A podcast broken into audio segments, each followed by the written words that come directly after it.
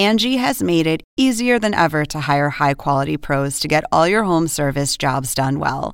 Just bring them your project online or with the Angie app, answer a few questions, and Angie will connect you with local pros who match your specific needs. Or book a service instantly at an upfront price. So join the millions of homeowners who use Angie to care for their homes and get your next home service job done well. Download the free Angie mobile app today or visit Angie.com. That's A N G I.com. You're listening to CNN Town Halls and Debates, your direct source to the people shaping your world. It's a forum for you to get answers to the tough questions and better understand the issues that matter to you. We're bringing this episode to you uncut and unfiltered, straight from the national stage. And it all starts right here, right now on CNN.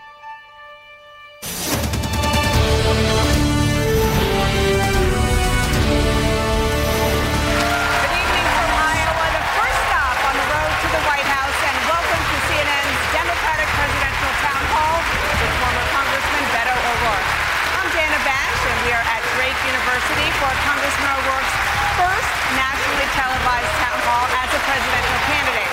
He captured the country's attention last fall by giving Texas Senator Ted Cruz a run for his money, and now he's competing for a chance to take on President Trump. With the Iowa caucuses a little more than eight months away, voters in our audience who say they plan to participate in the Democratic caucuses are ready to ask their questions. Now, please welcome Congressman Beto O'Rourke.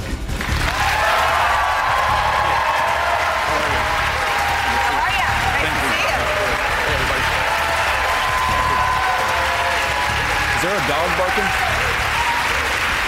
I think there is. Yeah. Maybe that's the dog I of think Drake that's the bulldog. University. Yeah. Um, so nice haircut. Thank you. Appreciate that. Yeah. Um, I say that because we all saw the, the live stream on Facebook of Yeah. you getting your haircut. So if you make it to the White House, um, what else will you be live streaming? yeah. You know, my intent is to show off my hometown of El Paso, Texas, and this extraordinary barber who produced this haircut that you are seeing right now, um, who moved over from Ciudad Juarez nine years ago at the height of some horrific violence there to start a business in my hometown, to create jobs, to contribute to our quality of life, to help tell the American story. This is a country of immigrants and asylum seekers and refugees from the world over. Nothing to be afraid of, everything to celebrate. And so that's what we were trying to do. Yeah. We have a lot of people here uh, from Iowa. We have a lot of great questions, and we want to begin with Sarah Duncan, a research associate for Vote Smart, a nonpartisan group that provides information on candidates running for president. Great. Good evening. Hey, Sarah.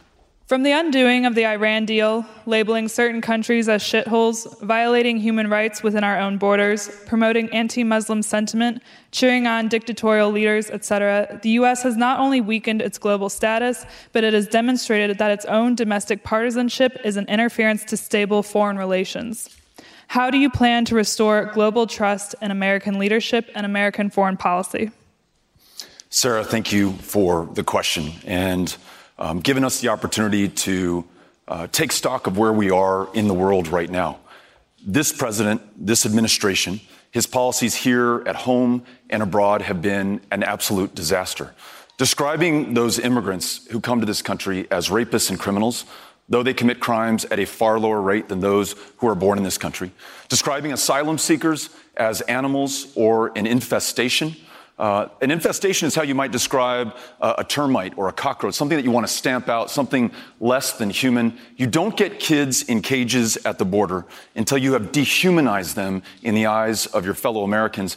To try to ban all Muslims, all people of one religion, from the shores of a country that is comprised of people from the world over, every tradition of faith, every walk of life. The day that the president signed his executive order attempting to ban Muslim travel to the United States is the day that the mosque in Victoria, Texas was literally torched to the ground.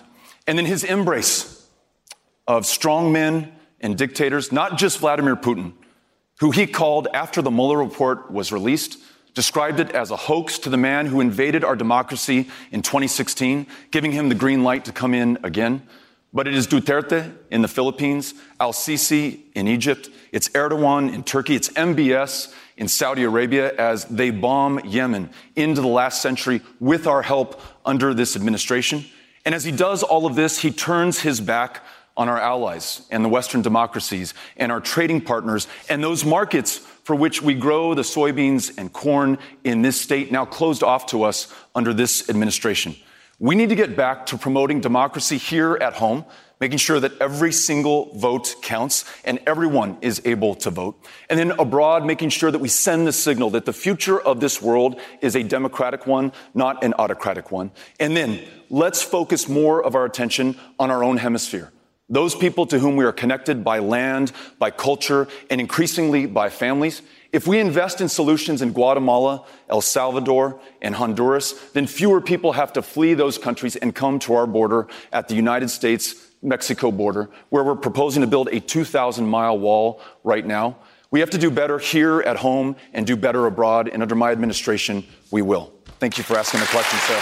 Appreciate it. Question comes from Chris Wildermuth. She's an associate professor of education right here at Drake University. Chris. Good evening. Good evening. Two arguments for starting impeachment proceedings against President Trump are first, that impeachment would bring into the open uh, uh, information withheld by the administration, and second, that it is the duty of Congress to protect the Constitution. There seems to be a concern, however, that the move could backfire politically. What is your stance on starting impeachment proceedings against President Trump and why? Chris, thank you for the question. We should begin impeachment proceedings against Donald Trump. Not something.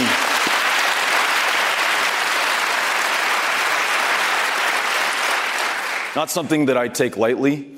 Uh, it's it's an, an incredibly serious, sober decision that we should make as a country. Really, the last resort when every other option has failed us. And at this point, where the president has refused to respond to any subpoena, where his attorney general will not testify, where he will not furnish other witnesses so that we can find out what happened to this great democracy in 2016 and how we prevent future attacks in 2020 and beyond.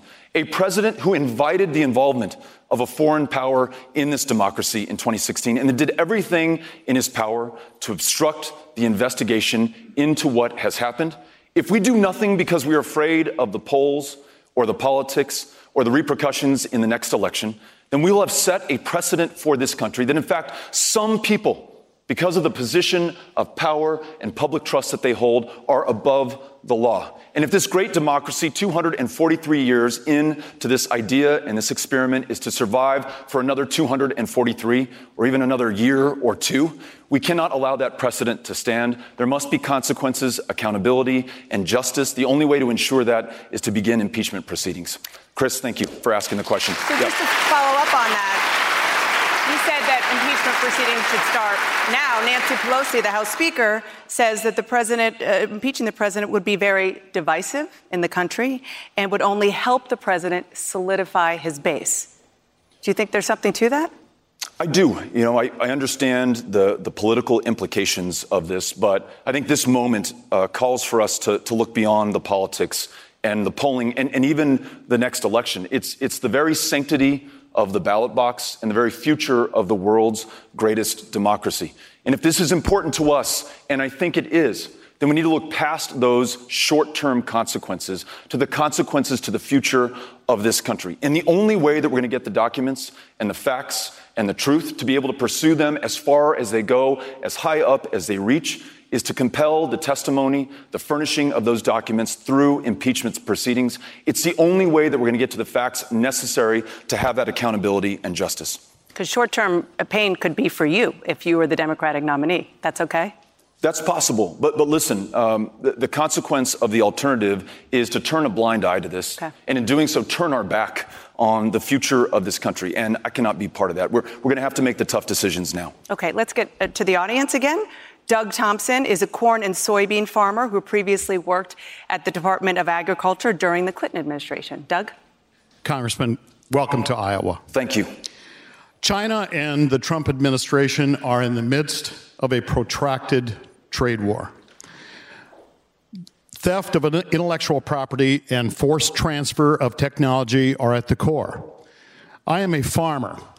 I have been asked to be a patriot and cheer for the home team, all while 40 years of market development in China is destroyed. The trade war has handed my soybean market to Brazil and to Argentina. My question where are our allies, the EU, Japan, Australia, Canada, Mexico? Do we need to do this unilaterally? Thank you, Doug. May I ask you a question? How long have you been farming? Uh, since 1976. And is, uh, are, are, there children to whom you'd want to pass this farm on to a, a, next generation? My son Adam is sitting right over. Adam, good to see you. Yeah. He, he knew that he didn't want me to ad lib tonight. yeah. well, I'm glad. Yeah. I'm glad, I'm glad that you are, are both here, and I'm grateful for the question. Um, you said it better than I could. You, you are bearing the brunt of this president's disastrous trade war and the tariffs that he's imposed that are destroying the markets that you've worked a lifetime to establish. You and other farmers and growers here and in my home state of Texas, and frankly, uh, across this country. I was talking to your former governor and the former secretary of, of agriculture, Tom Vilsack, and I was asking him, what do we do in this situation? And he responded with a rhetorical question. He said, when in the history of this country have we ever gone to war, a military fight or a trade war without allies? Because that's exactly what we are doing now with China. Yes, they have manipulated their currency. Yes, they have dumped onto this market at below cost. And yes, there should be a consequence and accountability for that. But going this alone unilaterally has obviously not produced that. And your ability to pass that farm on to the next generation, when what you're growing cannot find markets around the world, when some of these fields, especially on the western part of the state up against the Missouri, are literally lakes right now. We've seen the bins that have blown open from the soybeans that were stored because they could not find a market that had soaked up all of that water and now spoiled and not covered by insurance. We need to have a response to this. We need to, we need to ensure that you can pass this farm on to the next generation. A couple of ideas. Let's bring our allies with us to the table, our traditional trading partners like Mexico, Canada, the European Union into this fight to make sure that we get the results that we're looking for. Let's help farmers out today. Let's make sure that crop insurance covers stored grain. And then let's put you in the driver's seat for policy going forward. What are the best practices to grow corn and soybeans here? How can we keep more land under conservation? How do we pay farmers? And I've heard this expressed as pennies per meal for doing environmental services by leaving land in conservation or planting cover crops to pull more carbon out of the air, inject more of it in the soil, disturb less of it while it is there. I want you to take the lead in our administration on agricultural policy, and I want to win this fight with China, but I want to do it with allies, not alone. Thank you for asking the question. Appreciate it, Doug. So, on that note, do you support the president's uh, do you support the president's USMCA agreement to replace NAFTA? He, he might be headed in, in the right direction on this, but, but there's a lot more that we need to do. We need to make sure that the U.S. worker is on a level playing field with everyone else against whom we compete. Let me give you an example. Many of the jobs that used to call my hometown of El Paso home crossed the river when the North uh, American Free Trade Agreement was signed. They're now in Ciudad Juarez where people are making 40 or $50 a week doing what American workers had done before. Part of the reason is there are no real labor unions or ability to organize or use the leverage of the value that they provide in those maquilas to demand better wages and working conditions and benefits that are good for those Mexican workers and then also make the worker here in the United States be able to compete on a more level playing field. So I want to make sure that in a revised MCA, that I would love to be able to negotiate, that we ensure that that U.S. worker is on a more level playing field with any country with whom we have a trade ag- agreement. I would also add stronger environmental protections and stronger human rights protections. If we do that, we will have fair trade for the United States. Thank you. Let's get back to the audience. Olivia Welter is a pharmacy student right here at Drake University and a supporter of Elizabeth Warren. Olivia. Yes, good evening. Welcome to Drake. Thank you for having me. My question for you is that recently several states have introduced and passed bills that legally prohibit those with uteruses from exercising their reproductive rights. What specific actions will you take to allow us to gain back our right to our own bodies? Thank you.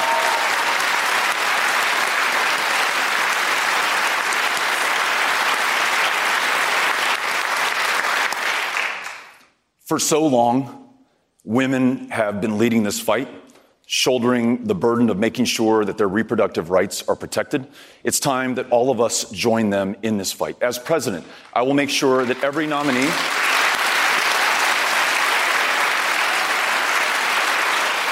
to every federal bench, including the Supreme Court, understands and believes that the 1973 decision, Roe versus Wade, is the settled law of the land.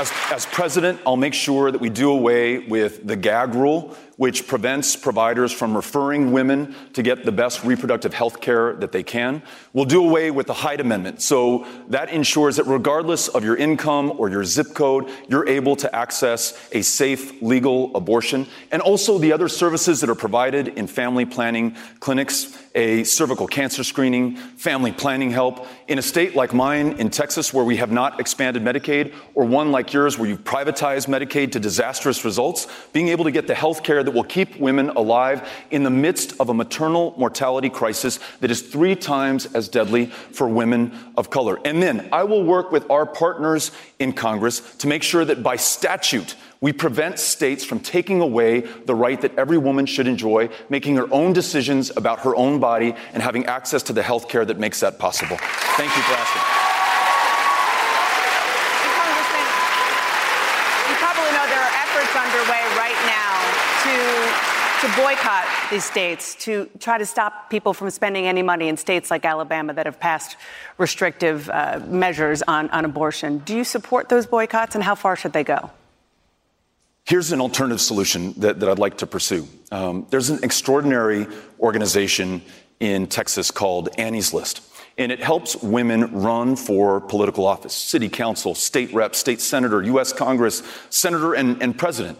Um, more women in positions of power and public trust means better results, not just on these policies, but just about any other policy that I can think of right now. So let's change the composition of these state legislatures so that we have people who better reflect the genius of those states and of this country and of our great democracy. That's the path that I want to take.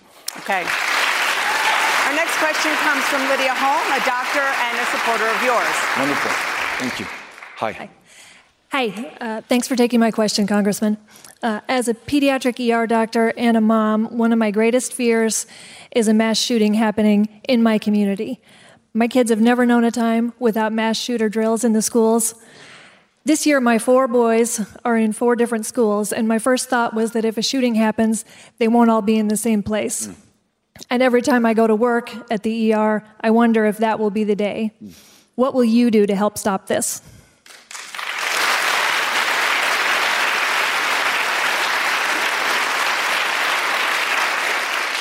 Thank you for asking this and then asking it in such personal terms. Um, sometimes when, when we talk about the fact that we lose more than 30,000 of our fellow Americans to gun violence. That can seem an abstraction or, or a number. When we think about our kids and, and others' kids who have been lost when gunmen enter a school and begin firing on those students and teachers and, and public school educators, it brings it home to us what is happening in our country right now. This is the last week of school for my kids in, in El Paso. And I had a chance to talk to my eight year old Henry, uh, who just ran the relay uh, at Mesita Elementary today. They, they came in first, and I said if he keeps it up, he can come to the Drake relays down the road here. So, um, but not too long ago, uh, perhaps like your children, uh, he came home from first grade, and when Amy and I asked him what he had done at school that day, he talked about his teacher huddling Henry and his classmates into a closet, and then resisting the temptation to open the door when someone impersonating an active shooter to get them ready uh, begins to knock on it. Um, I, I, I, met an extraordinary middle school student who, who may be here. Um, she goes to Berg Middle School in Newton. Her name's Milan. And when I had a chance to talk to her class, her one question is I don't want to come to school and wonder whether I'm going to come home at the end of the day. What's the answer to that?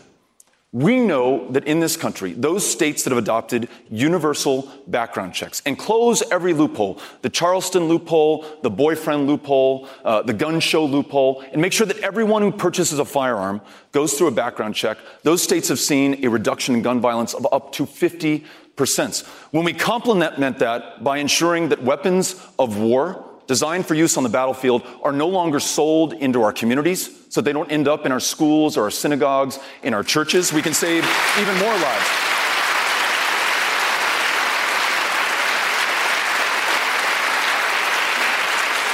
Two more steps that I want to take red flag laws. And not just do it town by town or state by state, but do it nationally so that anyone who exhibits a tendency to harm themselves or to harm somebody else can be stopped before they do that. And then the last part, let's make sure that we invest in the counseling and the mental health and the therapy necessary for people to get the care that they need. So I want to make sure that we're up to this challenge. Thank you.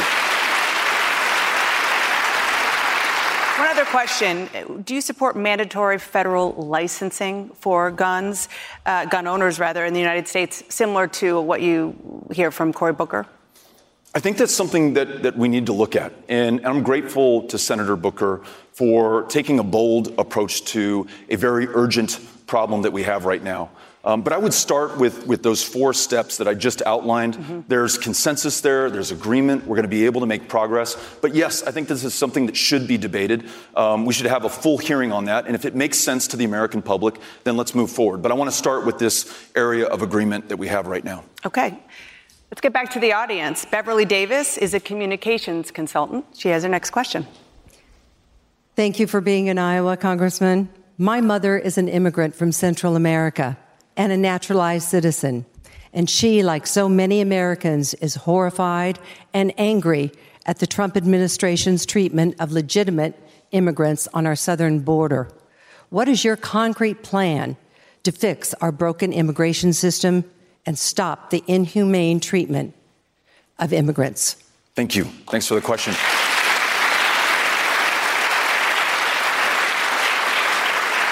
If you don't mind me asking you, what country did your mother come from? Panama. She's right, right. there. Thank you for being here. We saw 400,000 apprehensions at our southern border last year. To put that in perspective, in the second year of the George W. Bush administration, there were 1.6 million apprehensions.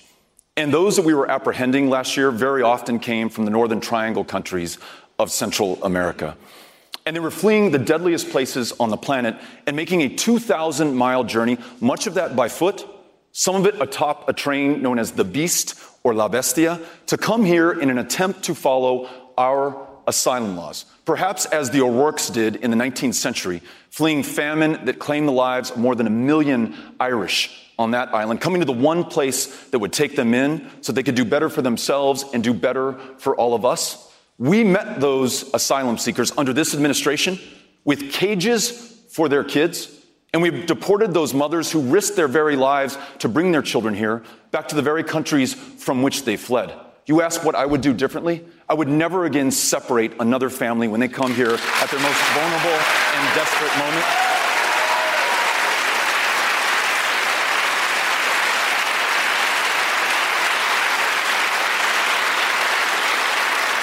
And I will make every effort and we will spare no expense to reunite those families who have already been separated. And then let's do this together and let's not do it as Democrats or independents or Republicans, but let's do this as Americans. Let's rewrite our immigration laws in our own image. Let's reflect our values, our reality, uh, the best interests and traditions of this country that is comprised of immigrants and asylum seekers and refugees. Free every one of the more than one million dreamers from any fear of deportation by making them U.S. citizens here in their home country.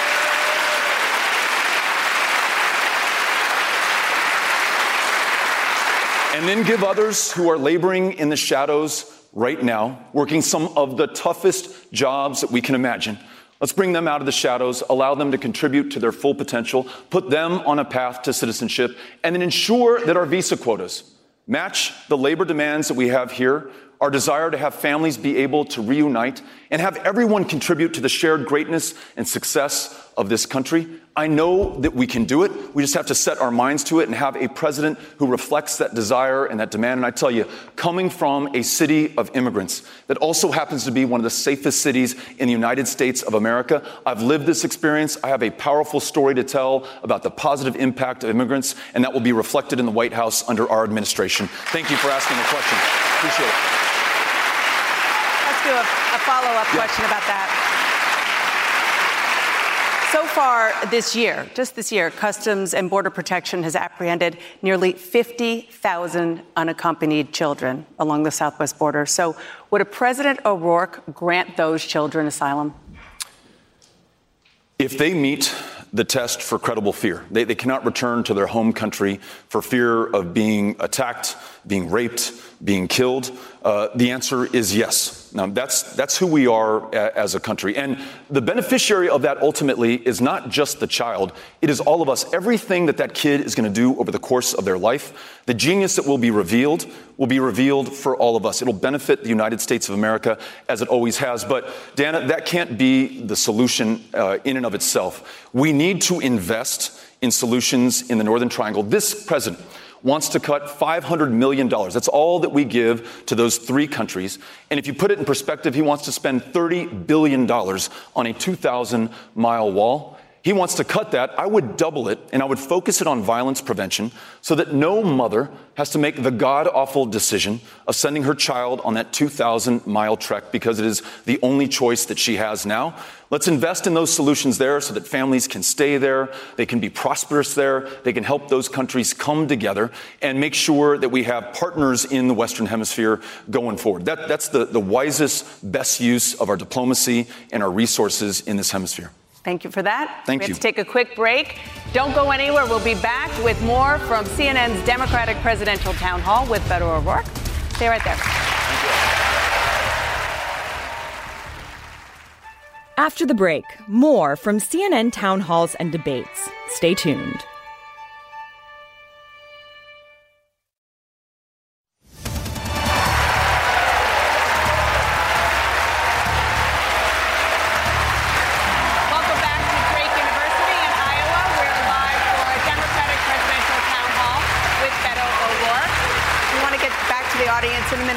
We do, I just want to ask uh, something personal, and that is about your dad.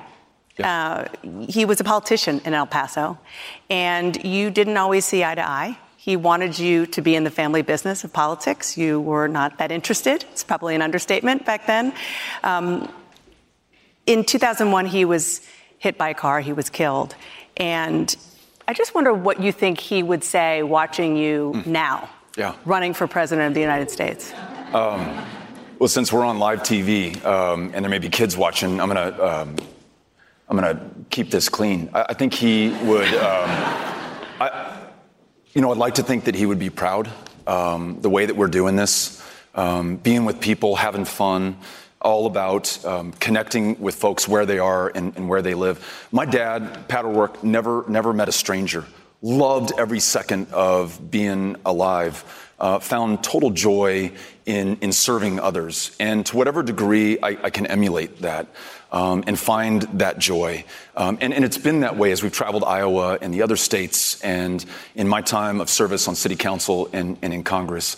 Um, I, I hope that I'm living up to the expectation that, that he set for me.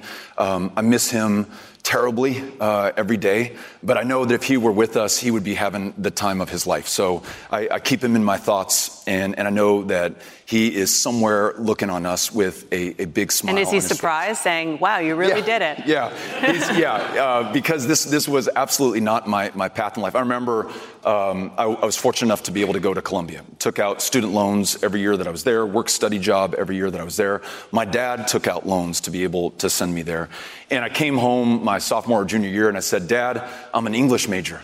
And I just remember the look of disappointment on his face. we're taking all these loans out and, and struggling for you, and you're going to read books all day.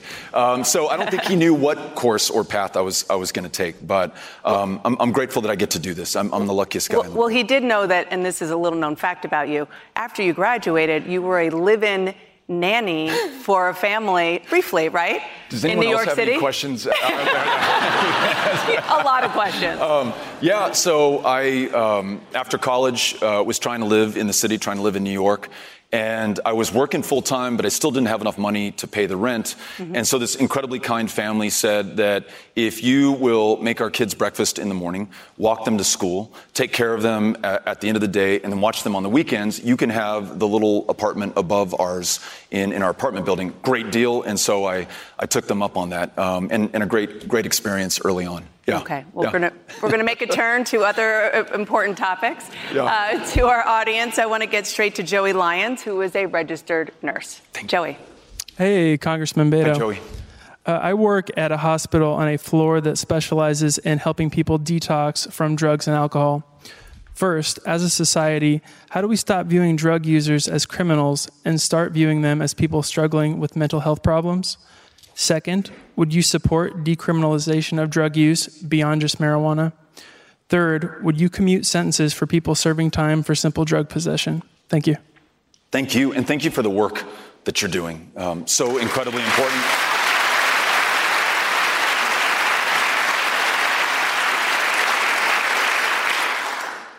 We look at the fact that we lost 70,000 of our fellow Americans last year to drug overdose deaths, most of them to opioids. And, and most of those who were addicted to opioids began that addiction with a legally prescribed opioid, the, the vast majority. And so often we treat them as a criminal justice problem instead of, as you just suggested, a public health opportunity. So, yes, let's not criminalize them. Let's get them the long term recovery help, the treatment that they need, the care that will get them back on their feet so that they're as productive as they should be over the course of their lives. And let's also acknowledge this that without consequences or justice for how this happened, for corporations like Purdue Pharma that marketed these opioids and, and not. Though we have 2.3 million of our fellow Americans behind bars tonight, we are the most incarcerated country on the face of the planet, disproportionately comprised of people of color. I was talking to somebody in Iowa, Tavis Hall, who's an expert on this. He said African Americans comprise 3% of Iowa's population, 40% of the incarcerated population in this state. We are busting people for possession of marijuana, putting them in jail, forcing them to check a box on every employment application form after they're released, making it less likely that they get the job, making it almost impossible to attend Drake because they no longer qualify for federally backed student loans. And yet, no one from Purdue Pharma has done a night in jail or paid any significant consequence. We got to do better. So, let's end a war on drugs. It has become a war on people, a war on some people more than others. Yes, let's end the prohibition on marijuana and expunge the arrest records for everyone arrested for possession of a substance that is legal in most of this country. And then, and then a few other quick steps. Let's end for profit prisons in the United States of America. No one should get rich locking other people up. Let's end the cash bail system so that you are not too poor to be able to have your freedom in this country. And then lastly, let's make sure that we really look at the consequence of slavery and segregation and suppression and Jim Crow in this country that has produced a criminal justice system that has produced the results that we just described before. If we do that, we begin the process of repair and we stop visiting this injustice on future generations going forward. So thank you for the question. Appreciate it. Let me ask you quick follow up on something you just said. Do you want to put the drug manufacturers in jail? It is pretty clear that Purdue Pharma was marketing opioids to prescribers and to doctors as a miracle cure without side effects and playing down any consequences of addiction, though they knew something to the contrary. And you see the rates of addiction that you have across this country. If there is not justice served in this case, then it will continue to happen. So I back those attorneys general, and I think of Josh Shapiro in Pennsylvania, for example, but there are others across this country who are going to make sure that justice is served. It's the only way to ensure that going forward, you do not have that same problem marketed to future generations of Americans. So, yes, there has to be legal consequences, including jail time if that's what the judge finds at the end of the day. Yeah. Okay, let's get back to the audience. I want to bring in Diane Comer, a retired telecommunications lobbyist. Diane. Hey, Diane. Thank you, Dana. And welcome to Drake, Congressman O'Rourke. Thank you. Um, I have multiple sclerosis, and this disease is treated with very expensive pharmaceutical drugs. In addition to the ever increasing costs of my generic drugs, the cost of the primary drug I take for the multiple sclerosis now retails one dose at $21,800. I get this every six weeks $21,800 for a little bag of white of clear liquid that is infused in my chest. Mm. It has depleted our savings, and I worry about how we can afford the ever increasing costs of these drugs that reduce the progression of my MS. Diane, thank you for being here. Um,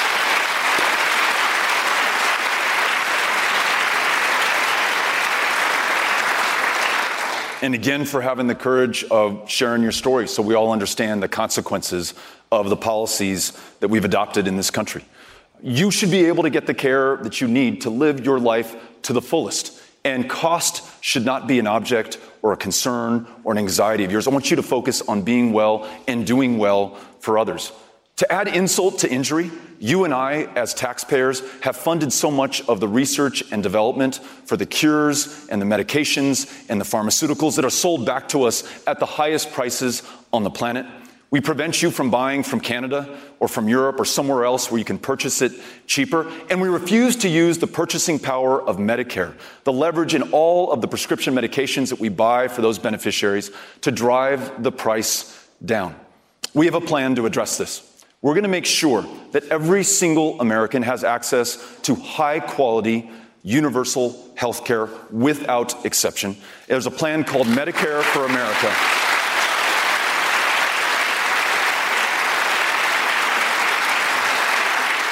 that will ensure that everyone who does not have care today is enrolled in Medicare. Those who have insufficient care, they can't make the copay after insurance kicks in or afford the, the premium or bridge the deductible, they can choose Medicare as well. But those who have employer sponsored insurance and like it because it works for them and their families are able to keep it. And we use the leverage of this government, not just for Medicare, but Medicaid beneficiaries, VA beneficiaries, TRICARE beneficiaries, to bring the prices of these medications down so that you and other Americans can afford them. That's what we should be able to do. Thank you, Diane, for, for asking the question. Appreciate it. Yep. So you mentioned your plan, or the plan that you signed on to, Medicare for America. Why not Medicare for all?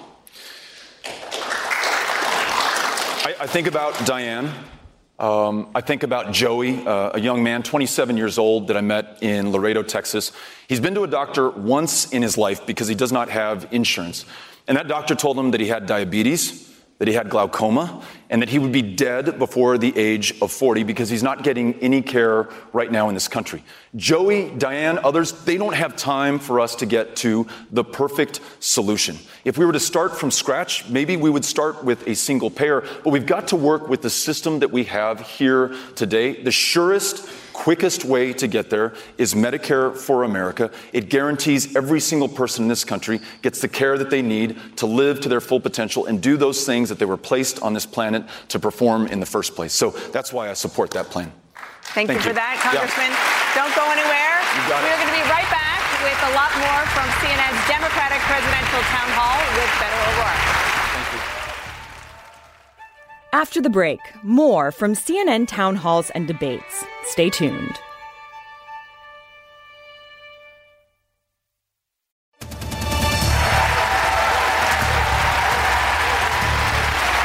Welcome back. We're live in Iowa for Democratic Presidential Town Hall with Beto on. Want to get straight to the audience? We have uh, a lot more questions, starting with Terrence Pendleton, who is a math professor right here at Drake. Great. Good Terrence. So, this past January at Drake University, I taught a course entitled Mathematical Modeling of Weather and Climate Change. It was there that we studied the famous Keeling curve, and I was quite alarmed to read that this year carbon emissions have reached record levels. At this pivotal time for our species and our planet, what steps would you take to curb the potentially devastating consequences of climate change? Great question, Terrence.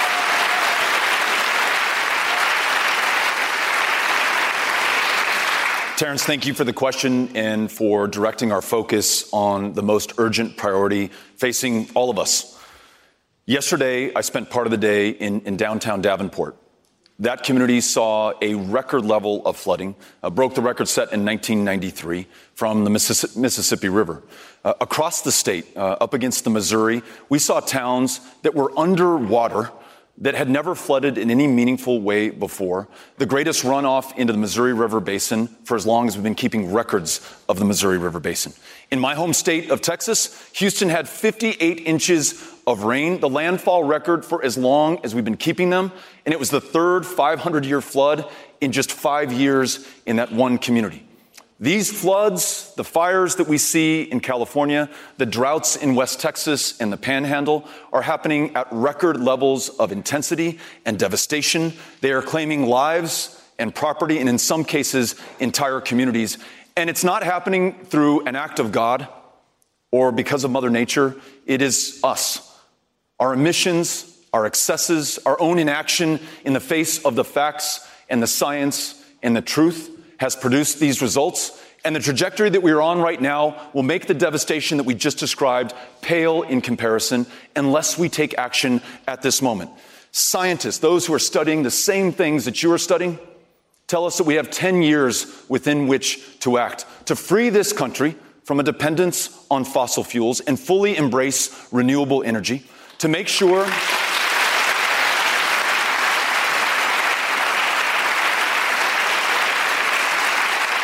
to make sure that this planet is habitable for the generations that follow us. We were able to release a plan. It's the most ambitious plan to confront climate change that this country has ever seen. It gets us to net zero greenhouse gas emissions by 2050, halfway there by 2030. It mobilizes $5 trillion over the next 10 years, not just to make sure that we adopt and innovate the next technologies for us and for the world, but to help those in Davenport and Pacific Junction and on the front lines of climate change weather these storms and floods as they come with greater frequency and greater devastation. And then we elevate those communities very often lower income communities and communities of color that have borne the brunt of pollution and climate change over the decades that has been happening here in this country. If we do all of that, all of us doing our part, including farmers, when we free technologies like precision till and no-till agriculture, pay them for the public service and the environmental service of capturing carbon, when everyone in this country does their part, then this country can take its rightful role as the indispensable nation and convene the the other powers of the planet together to make sure that we solve this otherwise intractable problem and that the United States leads the way. That is what we will do in an O'Rourke administration with your help. Thank you. Appreciate it. Thanks. Our next question comes from Patrick Borjak. He is the Assistant Director of International Admissions here at Drake University and currently supports Bernie Sanders. Good evening.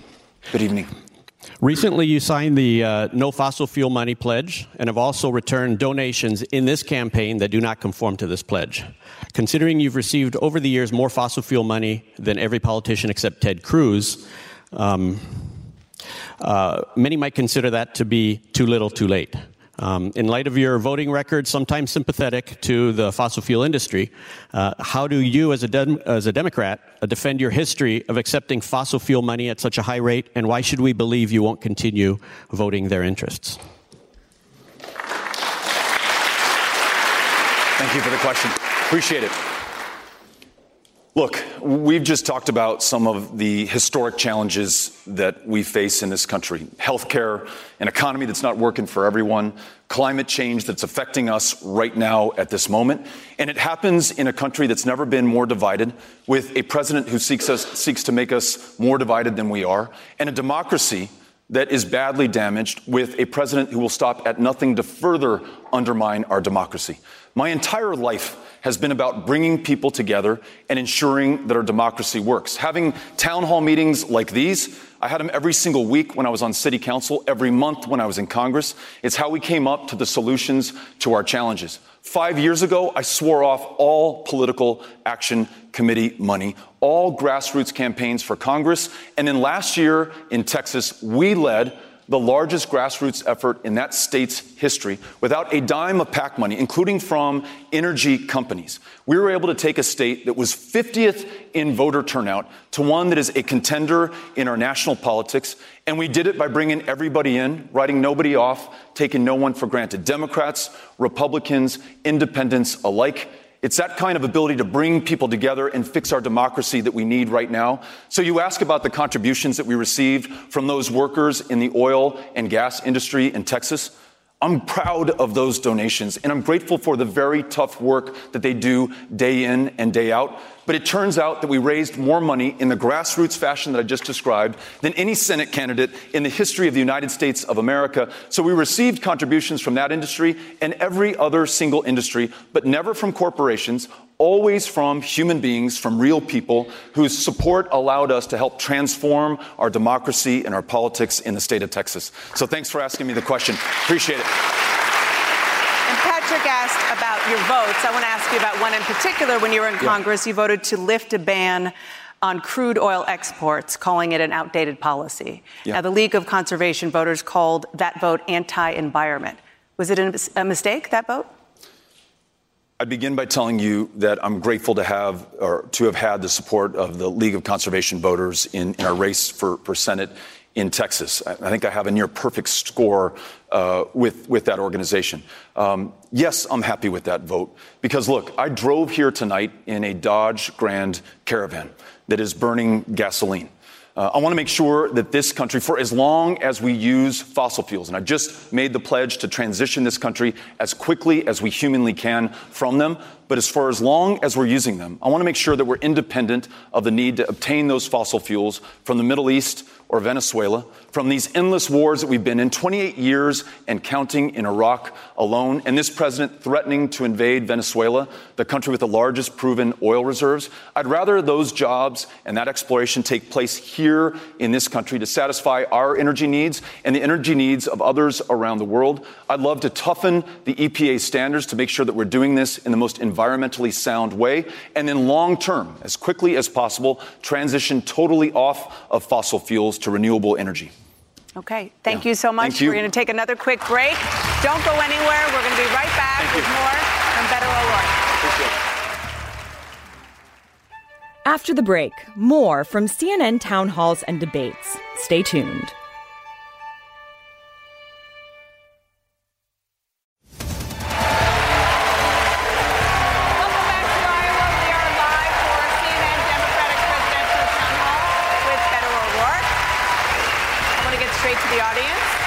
Question from Nick Johnson, who is the student body president right here at Drake University. Nick.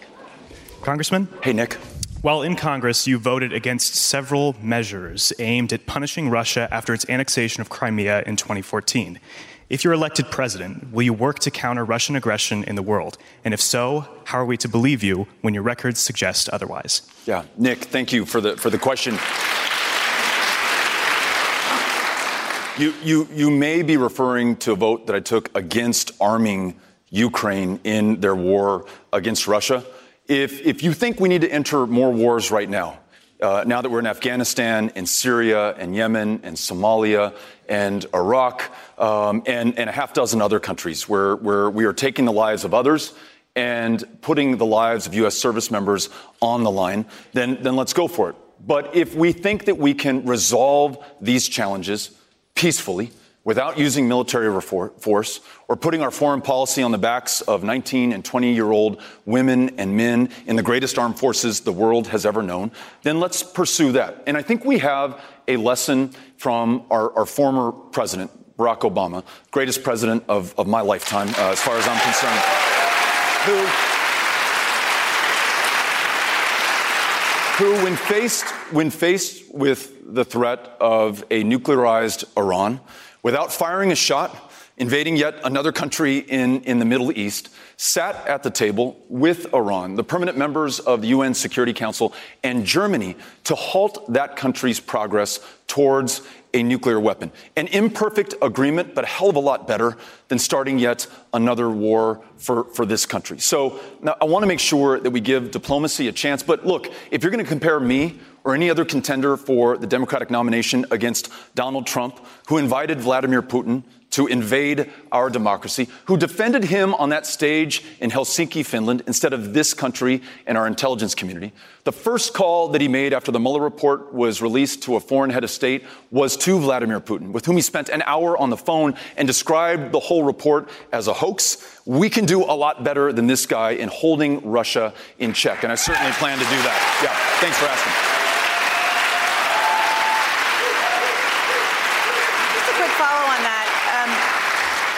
You just said it again, and you've called uh, many times for an end to wars in the Middle East. As commander in chief, when would you think it would be appropriate to authorize military force?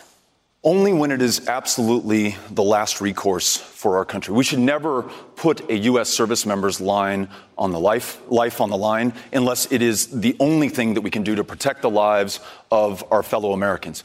And, and I don't want to be naive about the threats that are arrayed against us right now. We, we still have a challenge with ISIS against which we must remain vigilant. We have other um, uh, powers like Russia, like China, like Iran, like North Korea that we have to make sure that we address. Again, I want to make sure that we do that nonviolently, working with other partners in the region to do that. But if war is the last recourse and it's the thing that we must do to protect this country and our fellow Americans, then as commander in chief, I will lead our service members into war. But I want to make sure that that's the absolute last option. Yeah. Okay, thank you. Let's go back to the audience and bring in James Stevens, who works in financial services. James. Good evening, Congressman. Good evening. The current administration has demonstrated to me an uncomfortable tolerance towards hate and bigotry in the country. There have been situations where the president could have categorically denounced hateful acts but did nothing. As president, how would you stand up to hate, and what are your thoughts on how we can better overcome hate in this nation? Thank you, James. Appreciate that.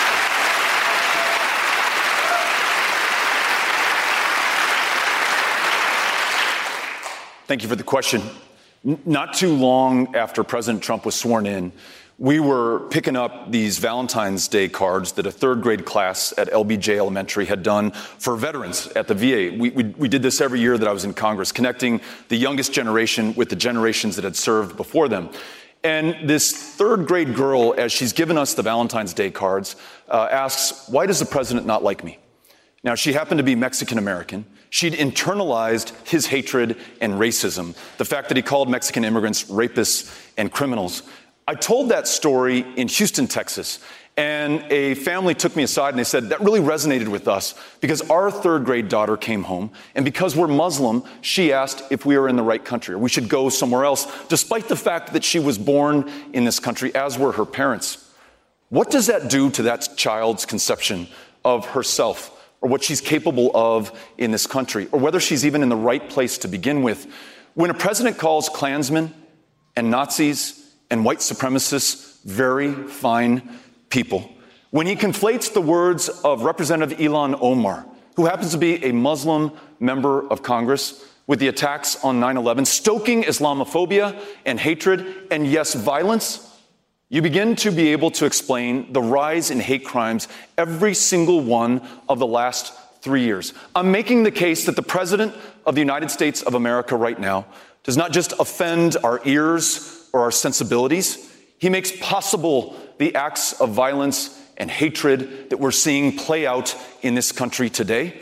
I want to make sure that we don't just tolerate and respect one another and our differences, but that we embrace them That is how we become a stronger country, and that's what I will reflect as your president. Thank you. Our next audience question comes from Tony Cernick, who is an attorney here in Des Moines. Good evening, Congressman. I'm an attorney with a good paying job and 10 years of experience. I am still over $300,000 in debt because my parents could not afford my tuition. Two thirds of the debt is federal student loans that the income based repayment plans make repaying much easier. The other third is uh, private student loans. My question to you is as president, what would you do to urge the private student loan companies to offer repayment plans similar to the government's income based repayment plans? Yeah. Thank you. This is a, a real crisis in our country and demands that it be met with the urgency required to solve it. There's $1.5 trillion in outstanding student loan debt right now, a default rate of close to 10%, which shows us that far too many are, are unable to shoulder this burden for, for very long. They're, they're literally sinking under the weight of it. It's a drag on them, and it's a drag on our economy. If we want to open up this economy to everyone and deal with the crisis that you just described, there are two big things that we can do. The first is to stop digging the hole let's make sure that you do not accumulate debt if you are attending a community college or a four year university. Let's make community free for everyone in this country. And let's ensure that four year college, all costs, not just tuition, but room and board and books, can be finished debt free for those of modest and middle income means, and others who are able to pay their way should do so. And then the other big thing that we can do is refinance, to your question, existing student loan debt at the lowest possible rates for everyone who has it right now, whether the issuer was the government or a private issuer. And it's going to necessitate an investment on, on our part to do that, but it's an investment in your future and your ability to contribute even more to our shared success. And then the other thing that we can do, and I like this idea a lot, is to vastly expand the public service loan forgiveness program. There are 45,000 unfilled positions at the VA right now. That means that veterans are waiting not minutes or hours, but weeks and months to get in to see a provider. If you're willing to go work at the VA and fill one of those 45,000 clinical positions, let's wipe clean and clear your debt so you can focus on taking care of those service members. So I think that's how we can meet this challenge. Thanks. So you mentioned that there's a total of $1.5 trillion in student debt out there. Would you support any plan to forgive all of it? No, uh, but but I think I would I would uh, start with those steps that, that we just described. Um, if you're willing to move back to your hometown, um, a small community uh, in an underserved job that's that's in demand. Uh, I want to make sure that you're rewarded for doing that. That you can focus on your family, your career, getting ahead, contributing to your community by, by wiping clear that debt. There are others who have the means to pay that back, and I don't know that we want to be in the business of rewarding the very wealthiest in this country. And there's another thing that we should keep in mind. Not everyone wants to go to college. So if you are going to be career ready at the age of 18 or 19, I want to make sure that we empower and lift up unions in this country, connect you with that apprenticeship that will allow you to command a skill or a trade and a living wage for the rest of your life. So I want to make sure that we're including everyone in this economy, not just those who go to college, but all who want to make sure that they can contribute to their full potential. So, how much are you thinking about? Um, if you don't want to do all of it, just let's just give this a real world example. You, you heard Tony say that he is three hundred thousand dollars in debt. Do you think that your plan, that includes public service, could wipe out his debt? It depends on, on the career that, that he chooses. If it's a career of, of public service, for example, we need more public defenders in this country. We need them to be able to afford that incredibly important role in our judiciary and in our democracy. And so I think there's public value and interest in that. If that's not something that he chooses to do, refinancing that existing student loan debt at the lowest possible rate, the rate that banks lend to one another, makes a hell of a lot of sense to me. Um, so, so look, um, we can do a lot better than we're doing right now. We can relieve the burden that is crushing people, and we can do it in an affordable way for this economy and this country. Okay, one more question. We want to get to the audience to Nina Hayray. Nina is a high school English teacher. Nina. Hey, Nina. Hello, Congressman. Um, my English teachers unite. Yes, and right. take over. Yeah. um, both Republican and Democrats each have 70 year old men as their frontrunners. Do you think this country is ready and will vote for a Generation X president?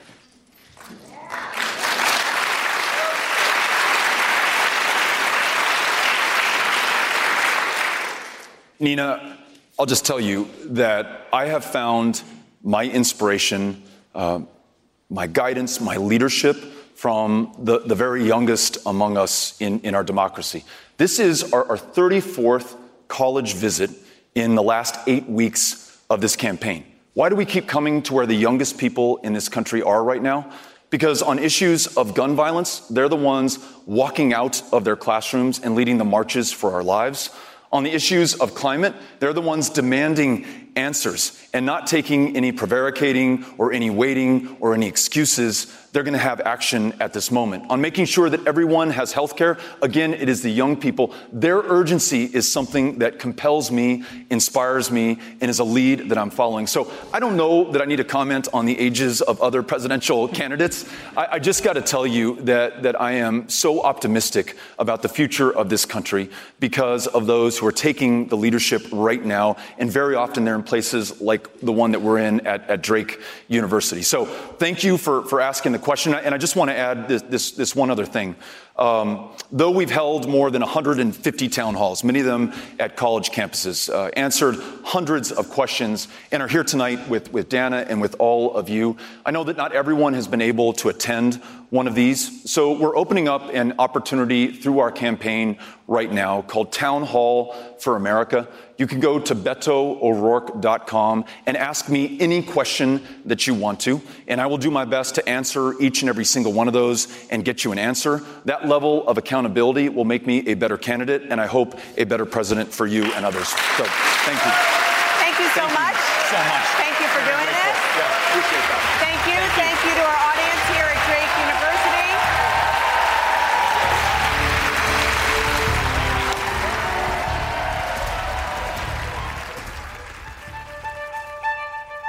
And that concludes this episode of CNN Town Halls and Debates, your direct source to the people shaping your world. To make sure you're always a part of the conversation, subscribe on Stitcher, Apple Podcasts, or your favorite podcast app. For even more updates, follow us on Twitter at CNN Podcasts. Now streaming exclusively on Max, a new CNN flash doc about the album that has Nashville talking. Call Me Country.